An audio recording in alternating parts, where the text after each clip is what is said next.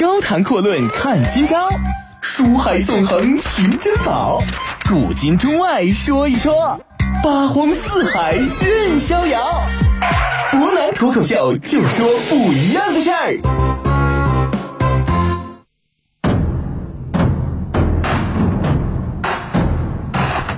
听众朋友，大家晚上好，欢迎您收听今天的博南脱口秀。昨天我们提到呢，其实人生这件事儿啊是特别的奇妙，命运呢也是很奇妙的一件事啊。陆家和孙家本来之间呢是世代的血海深仇，没想到等了一段之信时间之后啊，陆逊呢居然就选择为孙策去进行工作了。这一点呢，可以说压根儿很多人就没想到这一点。话说回来啊，孙策这边呢，虽然说得到袁术的承诺了，但袁术这个人的承诺，咱都知道，他压根儿就值不了几毛钱。孙策呢，可以说也大概了解袁术这个人，但是可惜孙策此时还很年轻，对人生、对梦想，尤其是对未来，还是有那么一点点的期望的。因此呢，他本来可以认为自己很可能会成为庐江太守，但是呢。当他真正在袁术这边看到庐江太守的任职令的时候，他所有的期望都变成了失望。很简单，那上面的名字呢，压根儿就不是孙策这两个字儿。说白了，孙策这一次呢，又被袁术给忽悠了，又被袁术忽悠他去打白宫了。孙策琢磨来琢磨去呀，我本来呢是打算在你袁术手底下磨砺自己，积蓄力量，以便得志时间得以报仇。可惜的是，你袁术这个人就会画大饼，在这儿忽悠我，对我没有丝毫重用之心。你倒是天天嘴上说重用我，你给我什么实际、实际的一些内容了？你说庐江太守是我的，好啊，我替你去打这个陆家，我把陆家打跑了，庐江也打下来了，你不给我。你之前又说九江也是我的啊，然后九江我打下来了，你甩手又送给了别人。你说这样折腾来折腾去啊，孙策显然对袁术这个心里就是越来越不平衡。孙策也琢磨啊，自己现在还一时半会儿还真就走不了，怎么办？机遇在哪儿？未来也在哪儿？当然，我们说呢，有些时候吧，这人呢，你得看时间啊。有些时候说，这个人要是能够成就一番事业，除了自身的实力很强很硬之外，那另外一方面那就是机遇。我们常说一句老话，叫做“机遇是给有准备的人”，这点一点都不假。但前提是你得碰得上机遇。至少孙策呢，在袁术这边的相当长的一段时间之内，他还真就没有太多机遇。不过呢，有些时候，有些事情，你等着等着，他还真就来了。本来呢，我们说寿春这个地方啊，它是扬州的治所。治所什么意思？你可以理解为类似于政府机关所在地，有点像现在的省会这么一个概念。但不过呢，寿春已经被袁术所占据了。如此一来呢，朝廷新派来的新任扬州刺史刘繇啊，老刘就显得特别的尴尬。这等同于自己的办公室啊已经被人给占了，不好整。怎么整呢？这事两个选择。第一个，你选择去跟袁公路，就是袁术去讲理啊。显然呢，我们说袁术根本就不会搭理你。毕竟呢。我们此时此刻的汉献帝的权威啊，所谓汉帝国的法令，在这个时间节点呢都是虚的。去打他，这是第二个选择，把寿春给抢回来。你开什么玩笑呢？袁术人家讲的是什么？寿春一带兵多粮广，淮南袁术都可以称帝了，人家。兵强马壮，势力庞大，手下是名将千员，雄兵百万啊！当然这都是虚数，但是至少侧面说明袁术这边实力很强，人家势力庞大，不揍你那你就千恩万谢吧，你还想打人家去啊？怎么敢呢？无奈之下，这刘瑶琢磨来琢磨去，就只能去寻找一个自己新的办公地点，也就是所谓新的治所。最后呢，几番衡量之下，他选择了曲阿一带。这个地方呢，当时有两个人驻守。一个就是丹阳太守吴景，另外一个是丹阳都尉孙奔啊。我们说呢，前面这个人吴景他是孙策的大舅，后边这个孙奔他是孙策的堂兄。之所以要强调一下这层亲戚关系，原因就在于孙策之所以能够建立自己后来的江东六郡八十一州的功业啊，宗族势力是一支不可忽视的力量。当然，这一点也恰恰导致。孙权的这个所谓的势力和帝国，很大程度上是要依托于老氏族的这样一个群体，很像当年商鞅变法之前的老秦国。当然，我们说呢，这话说的有点远啊，回过头来接着说一说。刘瑶呢，人家必定是朝廷亲任的扬州刺史，丹阳郡呢，毫无疑问又是归属于扬州，所以刘瑶呢，点吧点吧自己手底下这四五万人渡江来到曲阿的时候，孙奔和武警，你毫无疑问作为人家下属前来迎接，那就是应该的事儿。这么一来呢，丹阳郡的一把手啊，立马就从武警和孙奔啊这哥俩的双治之下，变成了扬州刺史刘瑶，人家掌握了话语权。这个时候，孙策在干什么呢？他在拼命打这个庐江，为的就是孙策的一毛钱都不值所谓的许诺。但可惜的是呢，这事在刘瑶看来就没这么简单了。孙奔、武警这哥俩本来就是袁术的人啊，跟我刘瑶呢就不是一条心。他们呢又跟这个小霸王孙策是亲戚。等孙策真把庐江给拿下来，他转头打我的时候，不对，这两个人很可能会里应外合，谋合害我。于是我干脆就先下手为强啊，后下手遭殃。我先把这俩人给整死算了。我们说呢，他琢磨来琢磨去呀，毕竟呢，这后边的事儿没发生啊。人家虽然说是亲戚，但没说真要打你来。就算真打，这哥俩也没见得就里应外合把你给弄死。这事儿不好整啊。你总不能说我觉得你们俩会杀了我，所以我先杀了你，拿这种不靠谱的理由把人给杀了吧。再说第二点，他初来乍到也不敢杀呀。我们说呢，首先武警孙奔这哥俩是当地的地头蛇啊，讲的是强龙不压地头蛇，更何况这刘瑶还不是什么龙。而且武警孙奔这哥俩背后的老大是袁术，你把袁术惹了，这事儿更麻烦。怎么办？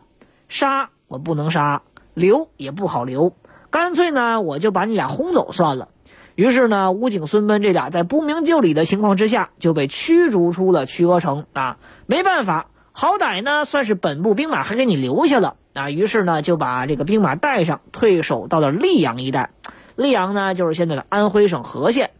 把这俩人轰走了，老刘心里边还是不放心啊。看这架势，自己毕竟很可能这一下把袁术给得罪了。当然没得罪那么狠，估计他来干自己呢是早晚的事儿。于是呢，我们还是啊，赶紧的提前做好一些战斗准备吧。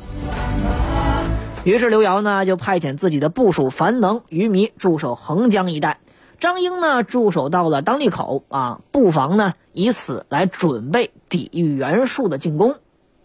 袁术这边确实很生气啊，自己安插在丹阳郡的人被轰出来了，势力受损不说，最主要的是我曾经的路上元涨水呀，我普天之下都知道我的威名，你在这儿把我的人给轰走了，我人面子上过不去呀。既然老刘呢这边你表明了自己态度，我也不用跟你客气了。一方面，他就赶紧表奏自己的一些亲信作为新的扬州刺史；另外一方面，就派武警为督军中郎将，跟孙奔一起率自己的旧部攻打樊能和张英。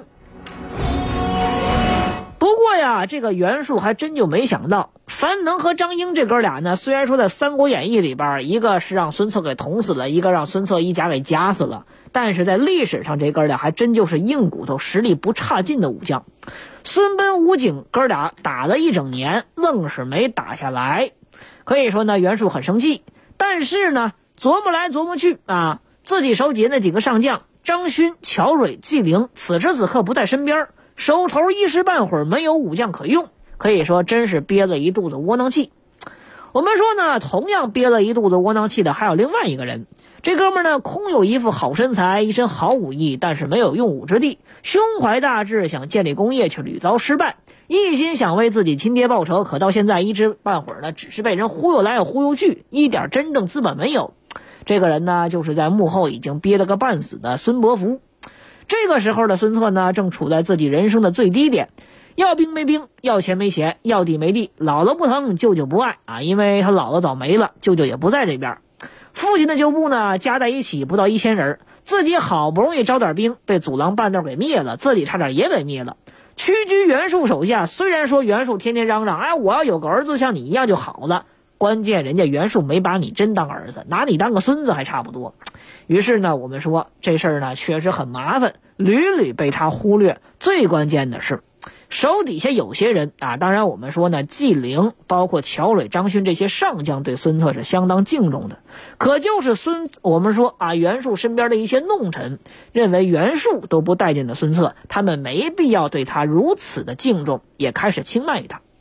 到底该怎么办呢？我们说这事儿确实很麻烦，孙策的日子还真就不是特别好过。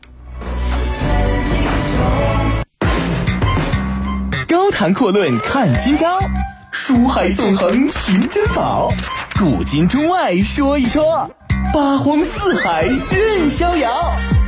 湖南脱口秀，就说不一样的事儿。